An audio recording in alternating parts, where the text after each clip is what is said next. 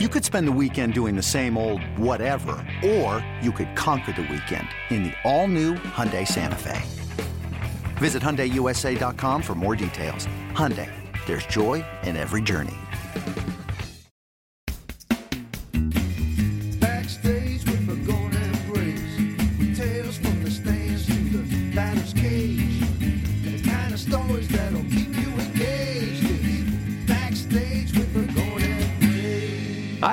Everybody, and welcome to Phillies Backstage. I'm Tom Burgoyne.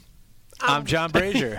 You're You- not John You Brazier. love my intro, don't you, John? I love it. I don't know. It just comes now. What am I? How, how else are you supposed to start a show other Hey, than it's got to be organic, and it's uh, organic, You're doing yeah. it. Hey, Yeah. man, we're fired up. We're back uh, for another round of Phillies backstage. Uh, coming off three of four against Washington, right, John? It was a great uh, weekend series. Especially the walk-off home run. Yeah. Andrew Knapp, I think that ball is still traveling. nice. I How know. about that? What I thought the cool thing on that was that his dad uh, came all the way from California, and Andrew was bummed out. He said, "Well, Dad, you're coming to the game, but I'm not going to be in the lineup."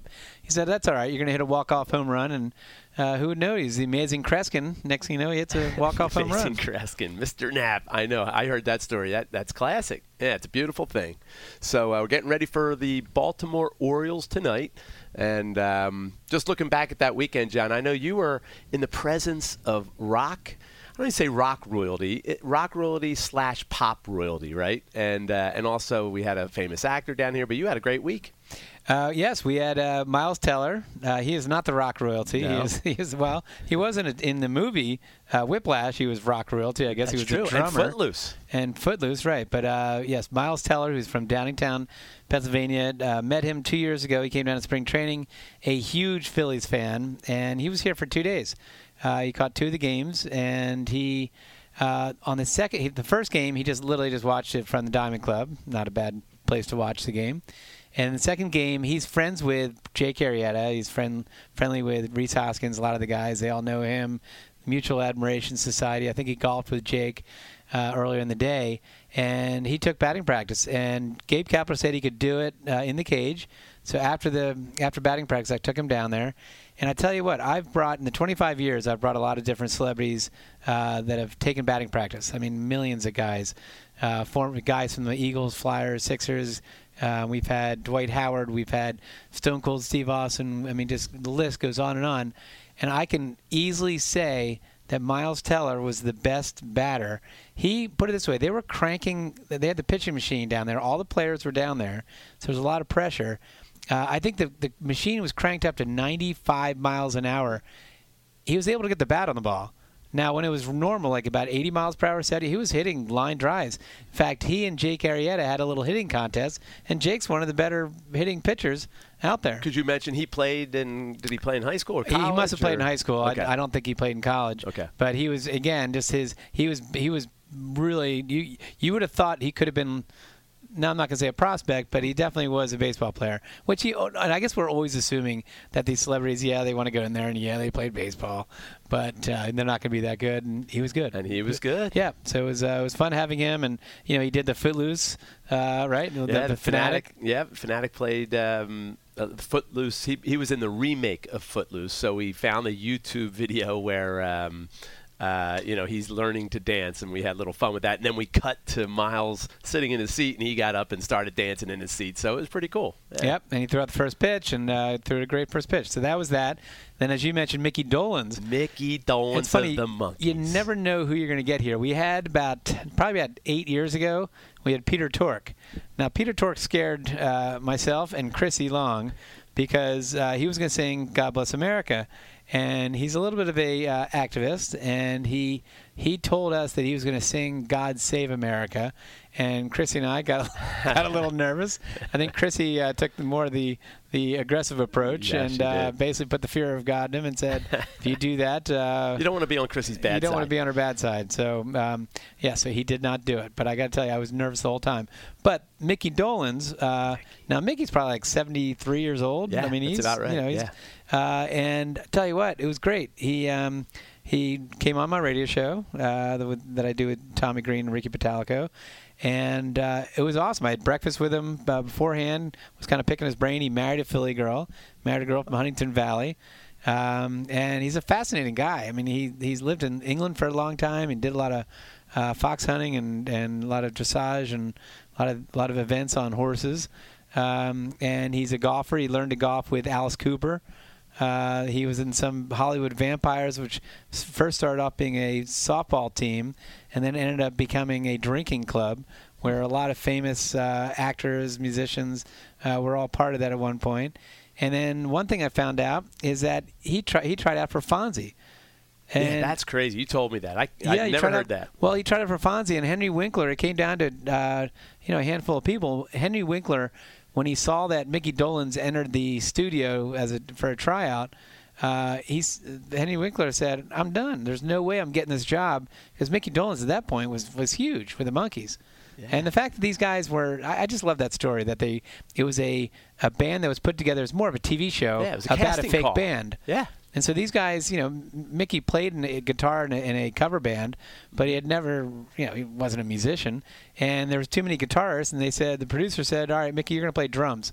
He said, "I've never played drums." and sure enough, you know, the TV show takes off. Then they got to go on the road and play, and he really doesn't know how to play drums. So he he obviously had to learn on the fly and, and learn it well. Wow. And that show is only on for two seasons. You think, oh, it was on for a long time. Only two seasons, but I think they recorded like 23 or 25, you know, shows a season. So it was probably close to 50 episodes. Um, but how legendary. I mean, and, you and, can- and you gave me a good lead too. Yeah, Before yeah. I interviewed Mickey, I you know I know you know uh, very a lot about cultural icons, and you mentioned about ask him about uh, the concert he went to.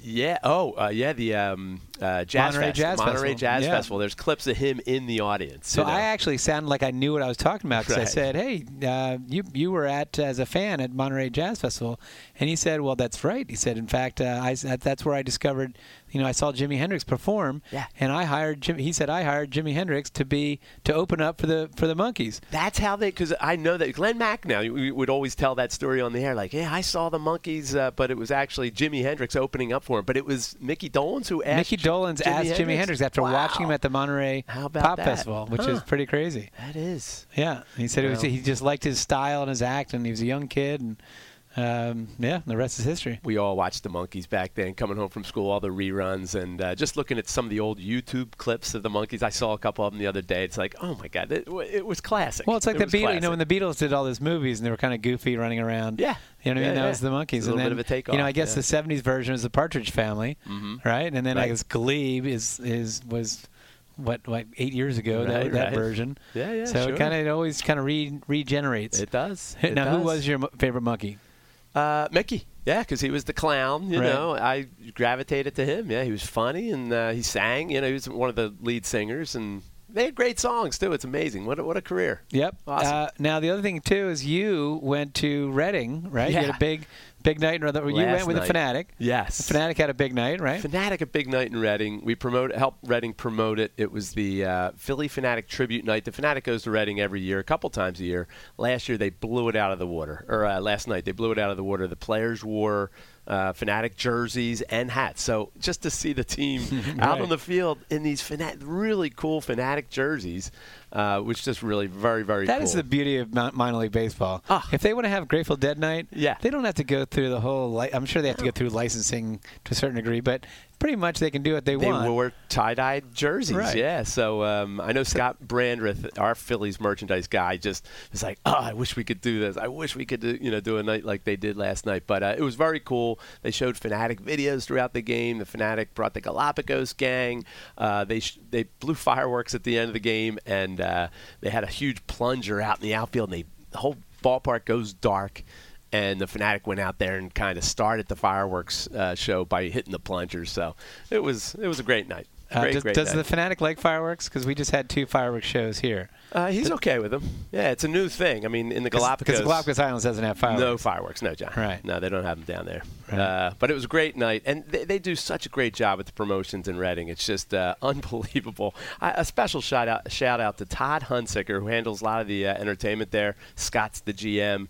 Uh, Scott and Todd dad uh, works for the Reading Fightins. Uh, and they're, they're as- all with the uh, mascot band. yeah, yeah, yeah. They're uh, Tom Hunsicker, the father, is actually Change Up the Turtle, and he plays the drums in the Best, band. is he best friends with Change Up the Turtle? Uh, best friends. That's right. Actually, does he do drums too? I think he might be like the Davy Jones. He might be uh, tambourine, turtle Okay. on the tambourine. right. But uh, but Todd, in, in one fell swoop last night, came up and dressed up as Evil Candy. It's like this crazy character he created, dressed as a lollipop. Uh, and crazy wig, and he kind of scares the kids of you know eat, the, the evils of eating candy. And then he dressed up as a carrot for a vegetable race, and then he dressed up as an umpire for uh, a Phanatic skit that the Phanatic did. So Was that sponsored like- by a dentist?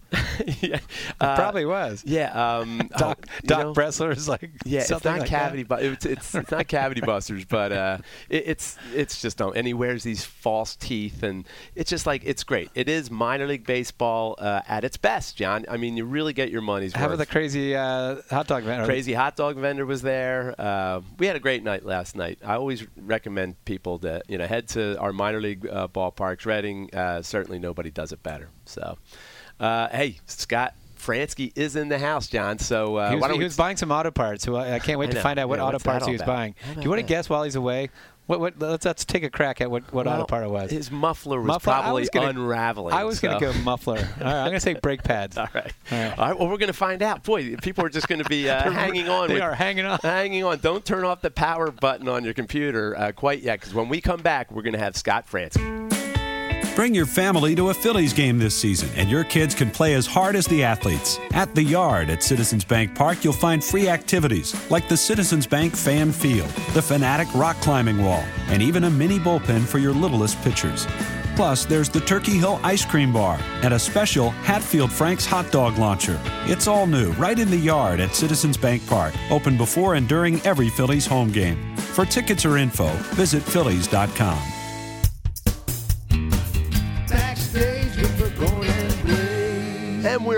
back, Phillies backstage.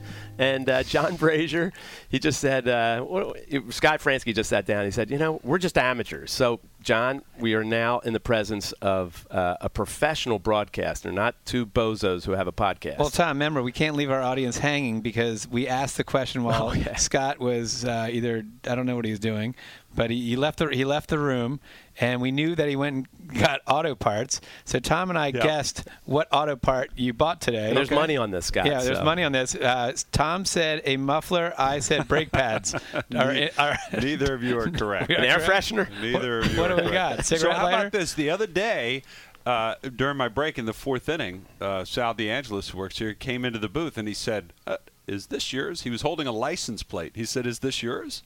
And I said. Why, as a matter of fact, I think it is. it was found outside on Darien Street, and they ran the tag, and it came back to me. So he delivered it. The screws came Just loose popped out. Came out. So I bought license plate screws. Did you get one of those license plate holders that, It already that says has a like, holder. I'm the Phillies announcer or No, anything? it doesn't say anything like that. It's just from the, uh, the the people who sold me the car, who apparently didn't have good enough screws. in their Right. I don't think anybody would have guessed that. No, Yeah. that was that was yeah about 200 to one. All right, no one got that. Nobody got it. Uh, it's great to have you, Scott. Uh, first of all, me. I'm apologizing right now because I am sitting in your seat. Can you believe that, Scott? He took your seat. It's okay. It's okay. He's the captain of this show. He Are- can handle it. Are you in Jim Jackson's seat? I'm in Jim Jackson's seat, which is why I have a Flyers shirt on right now. Nice. uh, and everything is well. You know, I talked to you the other day, and I said, you know, we're going to go, we're going to take the time machine back, back, way back, Okay. uh, because I'm very curious. John and I are wannabe announcers. We're going to learn a little bit about that. John's uh, ill-advised attempt to do play-by-play. Why, why are you flavoring Scott Franzke, who's going to be critiquing my home run call? It's going to So, be great. See, I can't wait. I Right. can't wait. But you're flavoring him already. You're you're you're, you're pointing him to the negative, Tom. This is all about being positive. You're being a fountain, not a drain. All right. Whatever. Go ahead. We'll, we'll- we'll get to that. Continue. but listen, we're in the Richie Ashburn broadcast booth. Uh, John and I basically spend. Uh, you know, half our time imitating Harry Kalas when we're on the air here. I know as kids, we did it all the time. Like when we'd be playing, you know, pickup, whatever. It was always ah, out of here. I mean, that's all.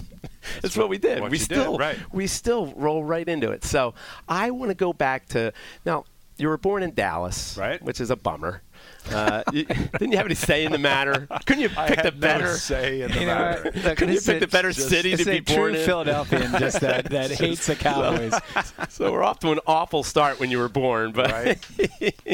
but uh, did you um, were you did you play sports as a kid? Did you? I played, yeah, I played soccer, little league baseball. Okay. Um, uh, tried football once, just wasn't big enough. Was baseball your fav- favorite? Uh, sport? baseball was my favorite sport. Um, I st- I kind of stopped playing sports for quite a while, and I don't know, I just sort of didn't do really much of anything, to be honest with you. Um, uh, but uh, but yeah, baseball was my favorite sport, and my dad was really into baseball, and he and I would talk about baseball, and that's kind of how I became such a big fan of baseball. Was uh, a lot just uh, hanging with dad. But And when you you- went to SMU, did you were you a journalism major? I Did was you, a broadcast journalism major, not from the outset, but I eventually sort of wandered into that. Um, so when I was in high school, I wanted to be uh, in a rock band, long hair, you know, wanted to be in a rock band, and I had I had interned at a recording studio.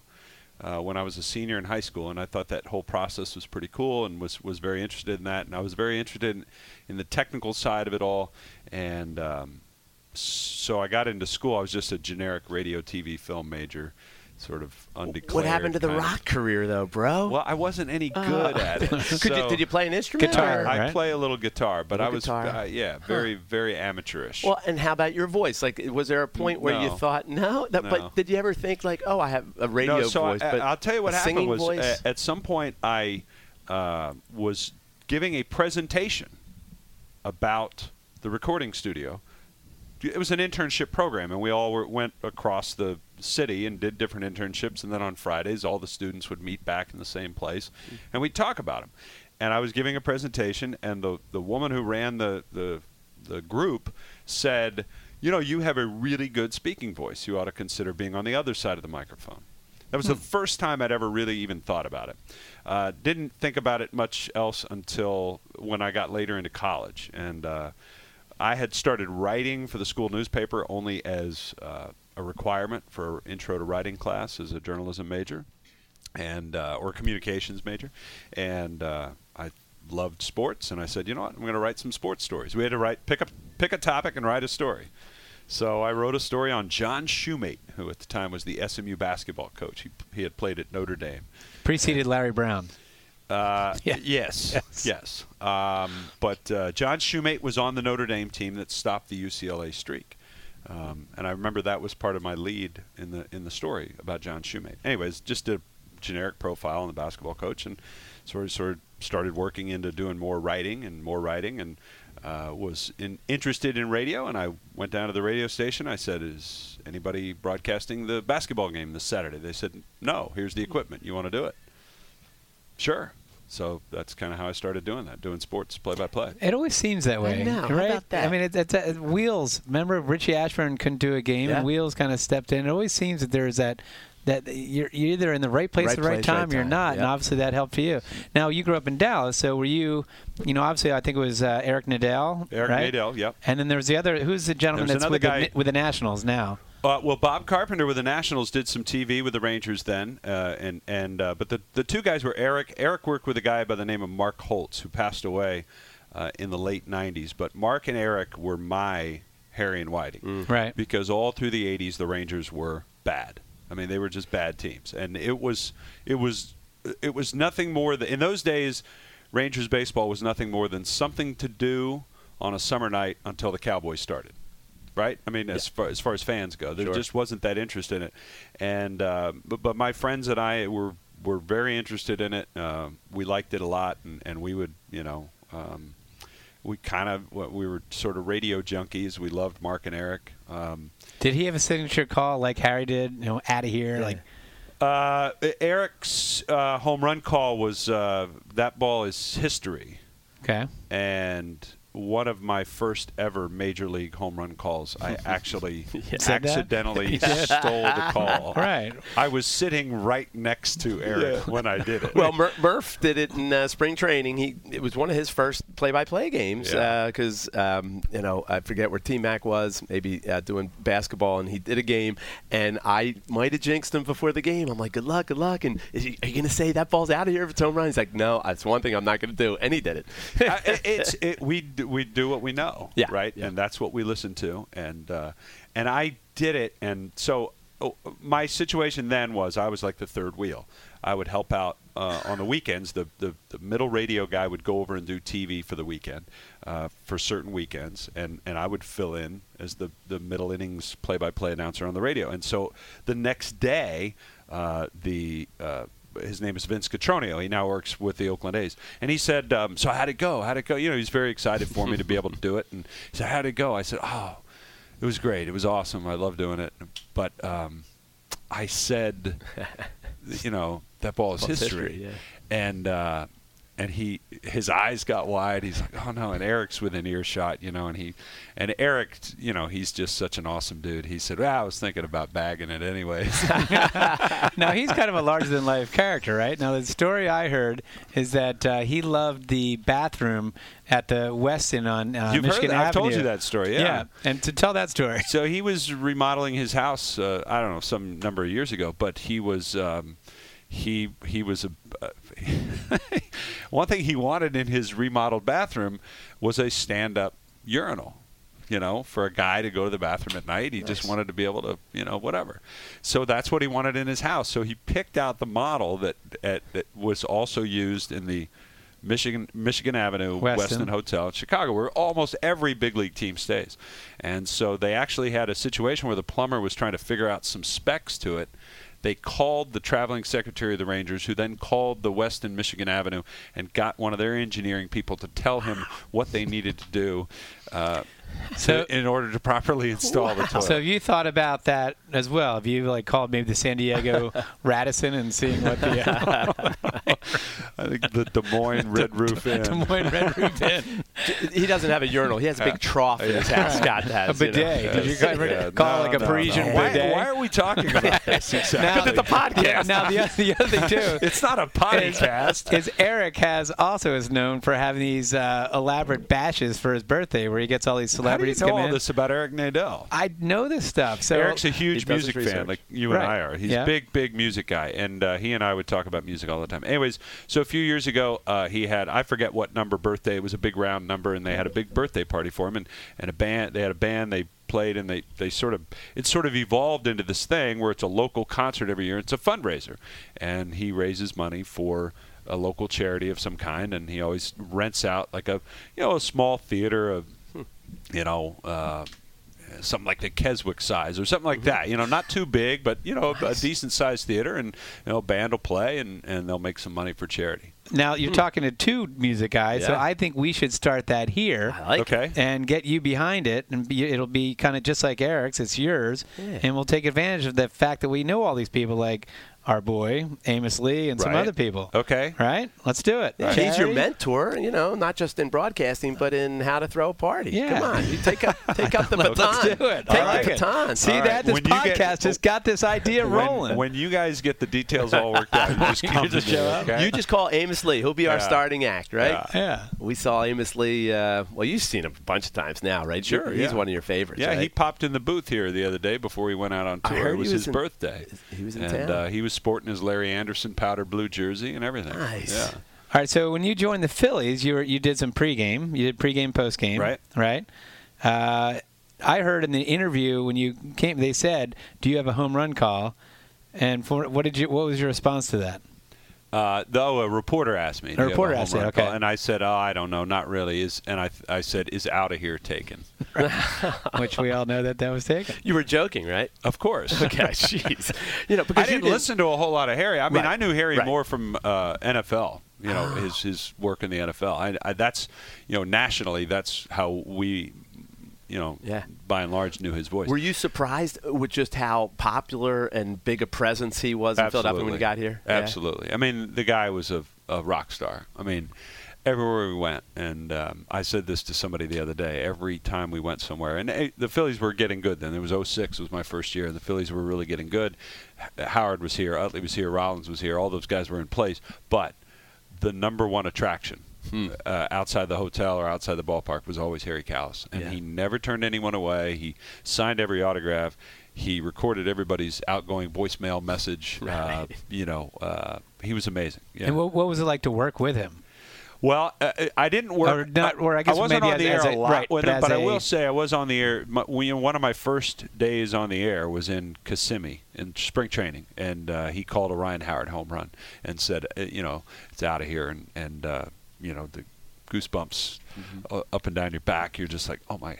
You know, one, it's like one, I'm in the big leagues, and two, I'm sitting next to Harry Kalas. So, Nice. uh, yeah, it was uh, it was great working with him. He was a funny guy. Um, he was so sweet to, to me and my wife, and um, you know, was just sort of. Um, you know, by the time I got here, it was kind of that grandfather figure, you know. Um, but he- he never, he never would.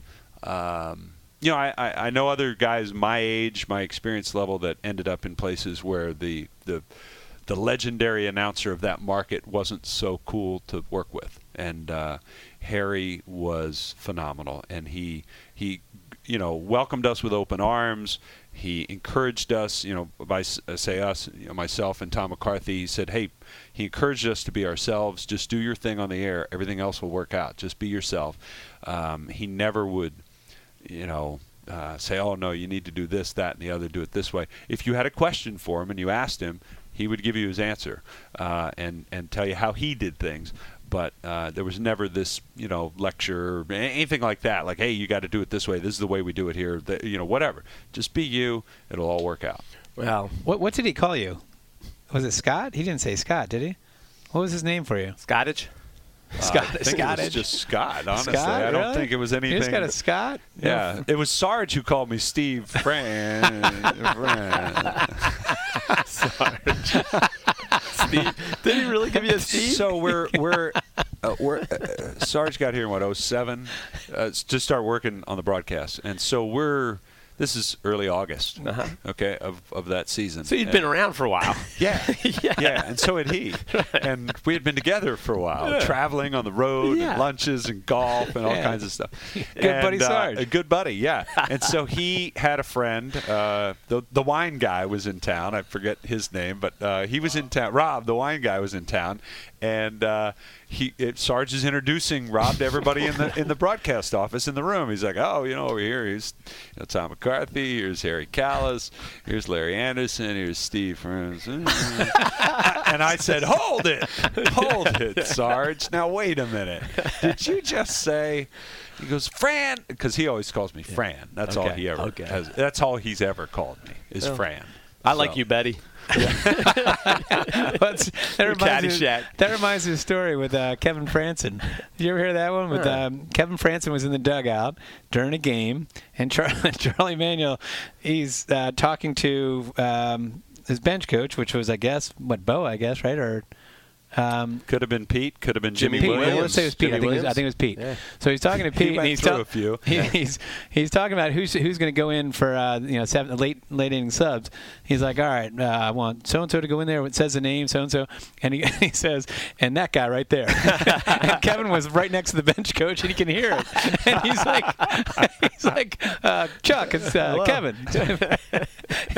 Ah. there you have it. All right. Well, good stuff. We're going to take a quick break, and uh, we're going to be right back with Scott Franzke.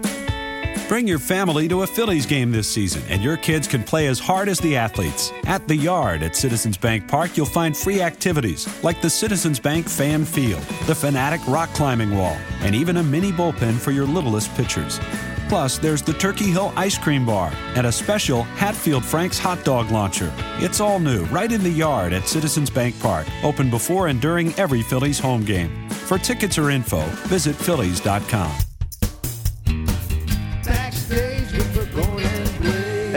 back. Phillies backstage. Scott Franzke has Steve, Steve France. Steve Fran. Steve Steve Francis. Fran. Steve Fran.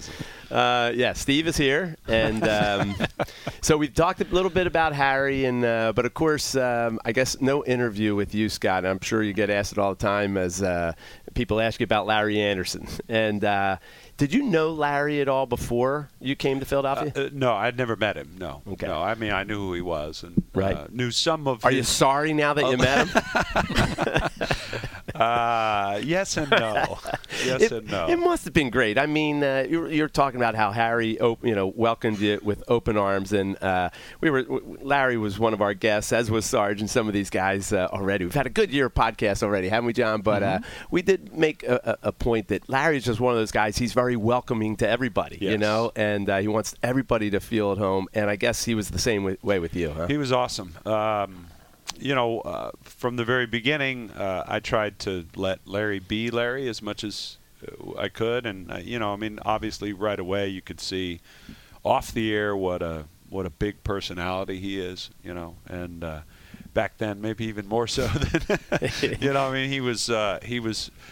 Uh, it, it was so much. It was so much fun to be around, and, and you know we connected on on that level uh, pretty much right away. And as far as the on air, you know, when I started uh, in 06, I just did two innings every night, and it had been really three or four years since I did like regular every night play by play. So in one respect, I'm kind of just trying to get myself back, you know. Uh, you know, but it, it made it a little easier that I could simply just worry about some of the mechanical things that a play-by-play announcer has to worry about, and just try to leave some room for Larry to be himself. And um, obviously, he's um, But it, but it helps that you're really good friends with Larry. That it helps that chemistry because you It can't does, you can't sure. force chemistry.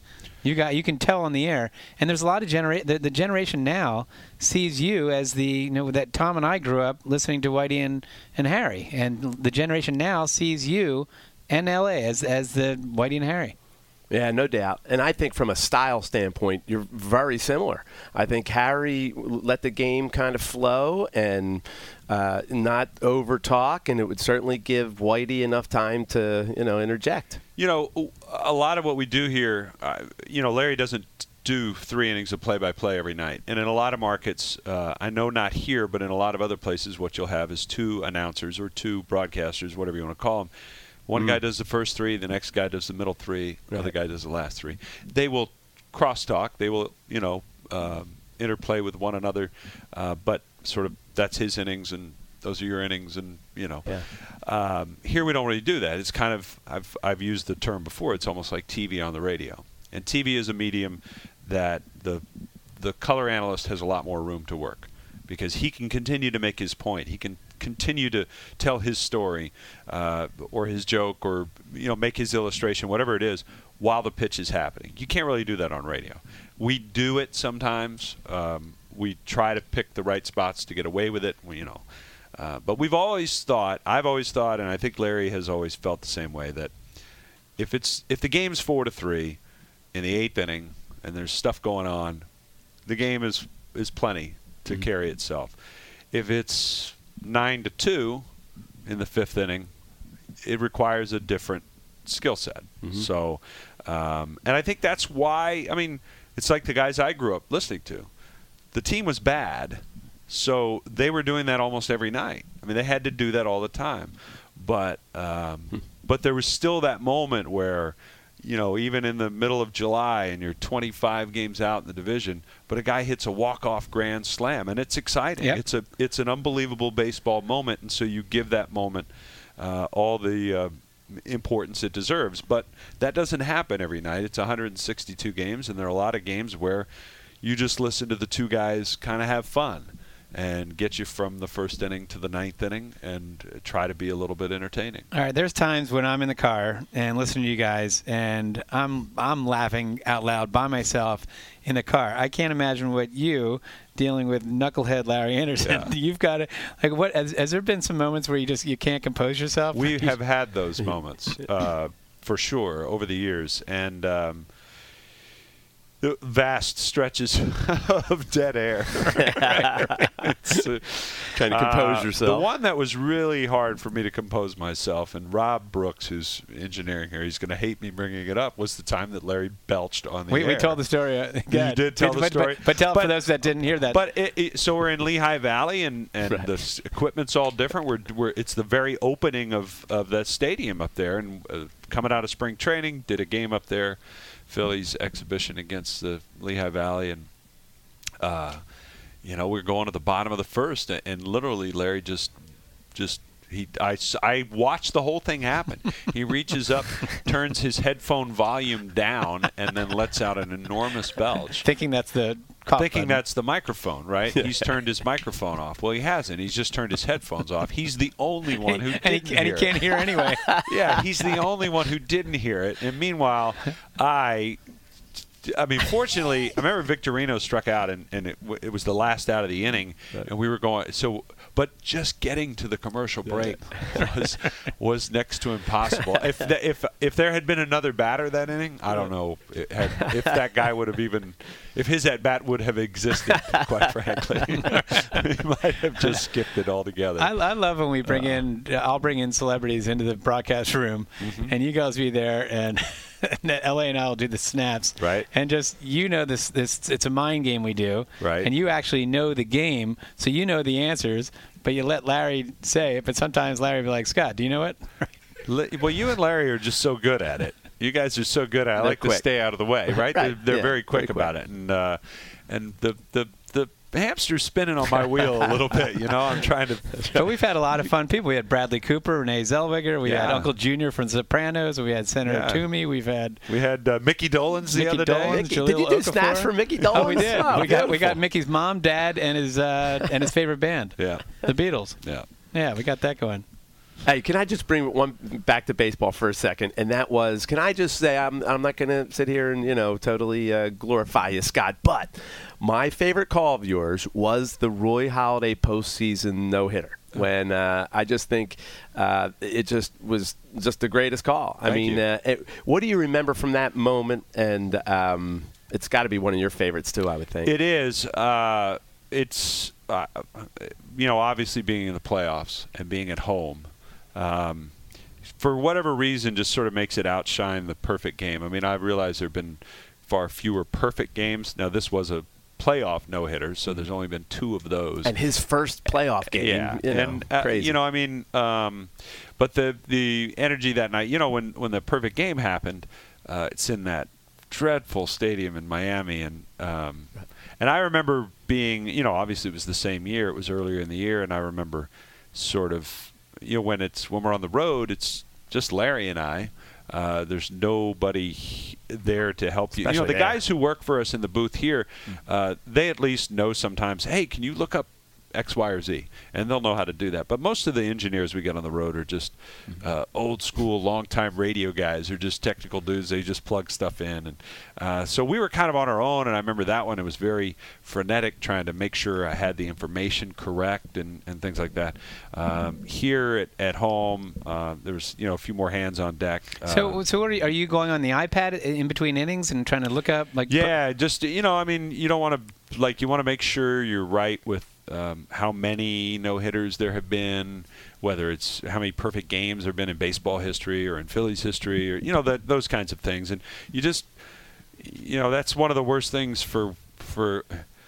They say you always want to be prepared, right? When you do broadcast a game, that's never something you look up, obviously, until it's it's right It's in front of you. And um, you know when when when the team is at home uh, you know our PR staff does a really good job. They, they there's a and there's a number of them. When we're on the road there's one guy usually and uh, it's all on him. So uh, if if he's got to get us some information or whatever uh, we might be you know you're trying to call the play and you're you know texting the PR guy hey can you confirm this for me or can you confirm that for me and make sure this is you know what I'm about to say it is right? Because I, I don't want to be wrong about that. Um, but uh, yeah that that uh, given that it was at home and it was the, the you know the playoffs and everything that was pretty special. Well, and uh, the description we're gonna we're gonna, it's gonna be leading into John uh, being a radio, trying to be a radio guy. But uh, but you know we talked about the way uh, radio guy has to describe on the field, and when you said, you know, the, there's a dribble in front of, in front of the uh, plate, uh, Ruiz from his knees, like to to to just add that description to me made it, you know, if I'm in my car, which I wasn't, I was here, but and I hear, you know, Ruiz from his, I'd be like running off the side of the road. Right. Wait, he's on his knees. Right. He's trying to save this uh, no hitter from his knees. I just thought it was a great call. Well, thank you, thank you. Well, how about how about 2008? I mean, obviously when Yeah. You know you're calling the Hinske play, right? When Hinske or not play, the Hinske striking out and No, uh, Harry called the final that was out. Harry. That Harry, Yeah. right, Yeah, right, right. yeah. So um, what what we did in 08 was I called the final outs for games that didn't clinch the Right, that's um, exactly right. Yep. Which was so cool to be able to do. Um, And I never would have. I mean, even if they had offered me that, there's Yeah. no way I wouldn't have had Harry doing those. Right. Um, you know, that was his his moment. So. What was your But- favorite moment of that season for you? 08? announcing? Yep. I know what you're going to say. You do? Yeah, it's a no-brainer. Um, like actually on the microphone or Yep, just a on the moment on the season? Ah, okay. Uh, well, I'm saying on the mic, right? Tom, I wasn't you, thinking that. uh, you weren't going. I wasn't going there. All right, let's Scott say. and I let's- shared it. all right, let's say. All right, let's see if Tom can get it. So not on the mic. Is that what you're saying? Correct. Favorite moment of that 2008 season? What do you got? The parade. The parade. We and did we were share on the this. parade. We did. We were on the same truck together. Yes. I was going to say something along those lines, uh, but uh, one of my favorite moments, one of my lasting memories, and not that the parade isn't a lasting memory. One of my lasting memories was um, after we won the National League pennant on the field at Dodger Stadium. Um, you know, my wife was there. Everybody from the organization, you know, was there and on the field and celebrating. And you know, we w- and we would then fly all night and come back to Philadelphia. And uh, but first of all, I just love being able to like you know like the idea that you're down there on the field, you know, and uh, sort of uh, Dodger Stadium is a pretty cool place. Um, so there's that, and um, the other one I would say is that in once the game ended, because Harry called the final out. One of my job, my job was to go down and get interviews. So I actually didn't see the final out with my eyes. I mean, it was on TV. I was in the little groundskeeper room staging area down there behind the third base dugout, and um, once they cleared the field of umpires, uh, those of us who were doing post-game interviews were allowed onto the field, and uh, and I remember I caught up, I caught Victorino, and I grabbed him to do an interview. Harry and Wheels are upstairs talking, and I'm listening on the headset, and I, we just so happened that we were basically on the pitcher's mound. And I'm I'm uh, holding on to Victorino, make sure he doesn't get away, and he's looking up into the crowd, and you know the the sense of joy and relief in his eyes um, for for what they had just accomplished, and to see sort of the reaction, you know, obviously, if ever the fireworks are going off, uh, the place is just going bananas. Um, that's another lasting memory. I mean, I, I will. I don't think I will ever forget standing there on the mound next to him. Awesome. You know, getting ready to do an interview and just being like, "Hey, bud, how's it going?" you know, like I mean, like this is like This is pretty cool. This is pretty cool. Oh Yeah. boy, is this great! Yeah. right. right. Well, uh, Well, let, us go to the moment where Yes. uh, um, you know you can take some cues from me, Scott. Okay. Because I've had the uh, opportunity to call some games down in spring training, and you know, in case you're looking for a home run call, I've offered Oh. you the opportunity to maybe come up with something a little more um, uh, avant-garde, a little more out there, a little more Okay. out of the box thinking. Right. I can't wait to hear it. Right. So uh, we want to see if you can uh, see what you think. Rob, let's go to tape. Two two or three two count on Rhys Yeah, Hoskins. get the get the count right. Is that Mickey Mouse doing the game? Rhys Hoskins gets a hold of it. It's going deep. It's going deep. And Grandma hide the cookie jar. Rhys Hoskins goes deep for a home run. It is one nothing. Fighting Phils. Grandma. He pounded that ball.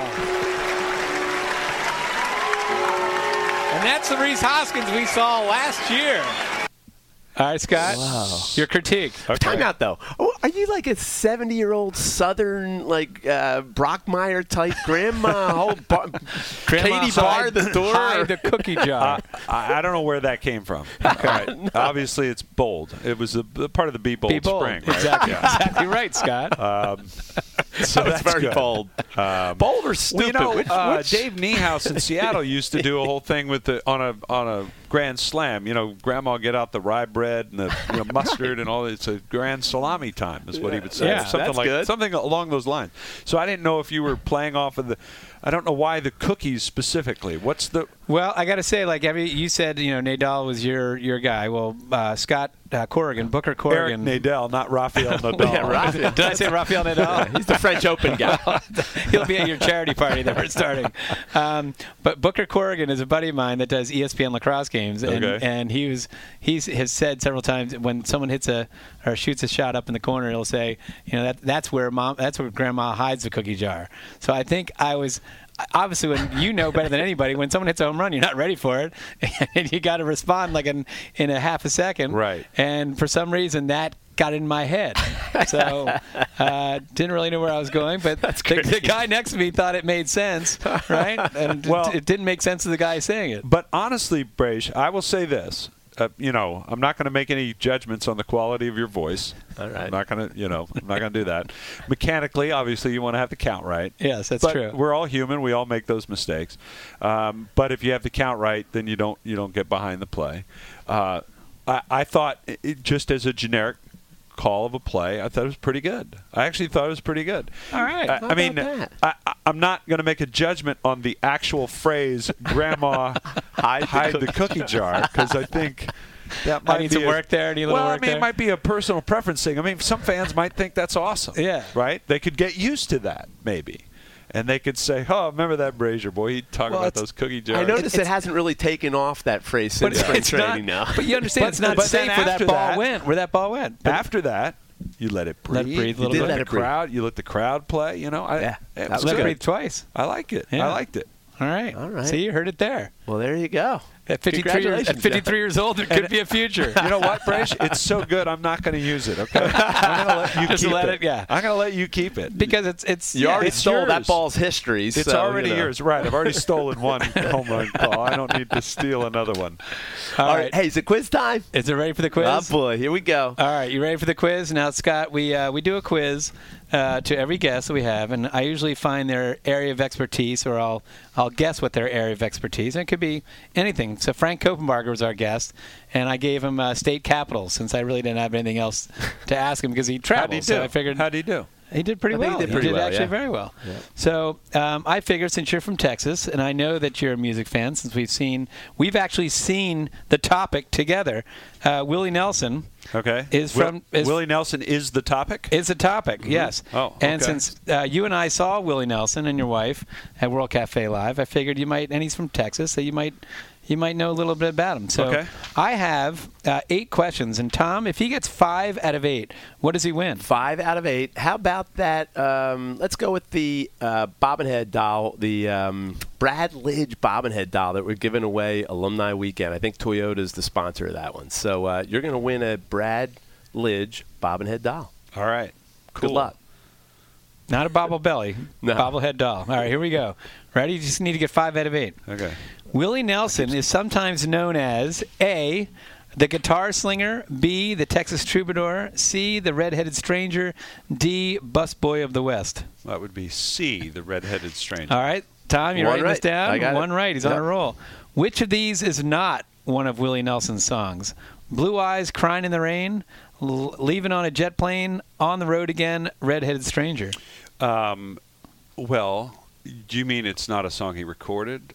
That 'Cause he I'm wrote, I not guess. sure that he wrote "Blue Eyes Crying in the Rain," but it is maybe my favorite All right, well, it's a Willie, Willie Nelson, Nelson song. Yeah. He- It's the second one. yes, the Leaving on a Jet Plane. That was John Denver. We all know that. All right. Blue Eyed, Blue Eyes Crying in the Rain was uh, is one of my favorite all time. That There you go. All right. See, this is just another layup. It's Scott. You're this is kind of a layup. Where was he born? Pendleton, Indiana, Chicago, Illinois, July, California, Abbott, Texas. Abbott, Texas. Okay. Right along three for three. I-35. What was Honeysuckle Rose? Was it a movie he played in, his debut single, his mom's favorite flower, the church he attended as a child? Oh, now he's thinking. The answer. The answer is going around that wheel right now. What were the? What was it? A movie he played in, his debut single, his mom's favorite flower, the church he attended as a child. I'm gonna go A. A movie he played in. He is four for Hey, four, yeah, he Tom. is. You know what? We've never had a guest go 100%. True. Because usually the got four- questions and answers are convoluted, and I Yeah, mess he up usually and I butchers mess up it. in a So- way. so far, you're doing pretty good here, I'm, John. I'm rooting for you. All right. Willie Nelson plays himself in a 2006 movie that stars Toby Keith. Is it A. Alvin and the Chipmunks, B. Broken Bridges, C. The Hitcher, D. Awake? no idea. I'm gonna go A. Alvin. And Alvin the and the Chipmunks. Chipmunks. All I right, have Broken no. Bridges. Yeah, All you didn't get that Never one. heard of it. All right, what branch of the military did Willie serve? what? yes, Willie was in the military. Was it Marines, Air Force, Navy, or Army? Uh, I'm gonna say he was in. Uh, I'm gonna say he was in the Navy. He was in the Air Force. All right. But all you need is Too one. Uh, does he already have it, Well, Tom? no, Or he has one four more? Right one now, more, and he needs one more. What I got? All two, right, you got two, more left. questions. What Yep. was the title of Willie Nelson's 2002 memoir? And by the way, Sarge, we we told the story where Sarge didn't know the name Of of, his his- book? of the book that he wrote. Right. Right. Uh, A. The Facts of Willie: An Ode to Me. B. The Facts of Life and Other Old Tales. C. The Facts of Old Age and Other Bumper Stickers. D. The Facts of Life and Other Dirty Jokes. Hmm. All right. I'm gonna go D. D is correct. you win. You've won it. All right, now this is for the this is just for bonus. Bonus. Willie was in a band. Last question. Willie was in a band when he was in high school. What was the name? Was it the name of the band the Abbott High Band? Was it the Abolitionists? Was it the Bohemian Fiddlers or Redheads 101? I'm gonna go the abolitionists. That is incorrect. Such a guess. Tom, would you like to guess? Total guess. That is incorrect. Would you like to guess? The Abbott High Band. It's Abbott High Band, Bohemian Fiddlers, the Redheads 101. I'll go Redheads 101. That is the Bohemian Fiddlers. so, right. but you still won, Scott. Thanks All for right, playing. Great. Eh, Brad Lidge, it's in the mail. All right. Yeah, I can't wait. I'll be waiting by the mailbox. Scott, this has been a pleasure. Uh, thanks for letting thanks me. for having uh, Yeah, thanks for letting me sit in your chair for our podcast. Uh, you know, I, I never really did come to you to get the permission, but uh, Anytime. it's all good. And check your health because if you miss a game, I'm ready to climb right in that and, and yell out about Grandma's cookie jar. Hide the cookie jar, Grandma. All right. Well, that's uh, going to do it for another edition of Phillies Backstage. Thanks again, Scott. Rob Brooks back there. One of your best days, by the way. I, I must say, really pushed every button we needed to have pushed. And uh, we will see you again next time with another edition of Phillies Backstage. See you at the ballpark.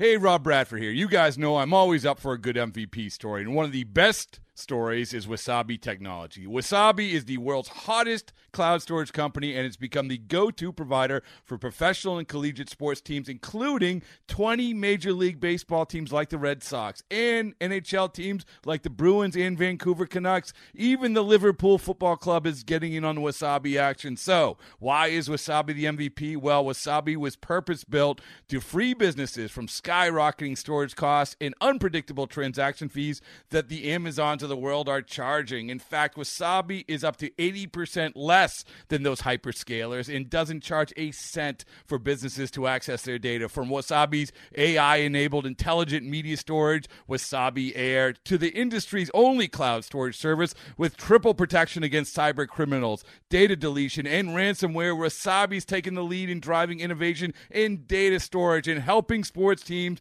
to unleash the power of their data. Wasabi, another Boston based championship team.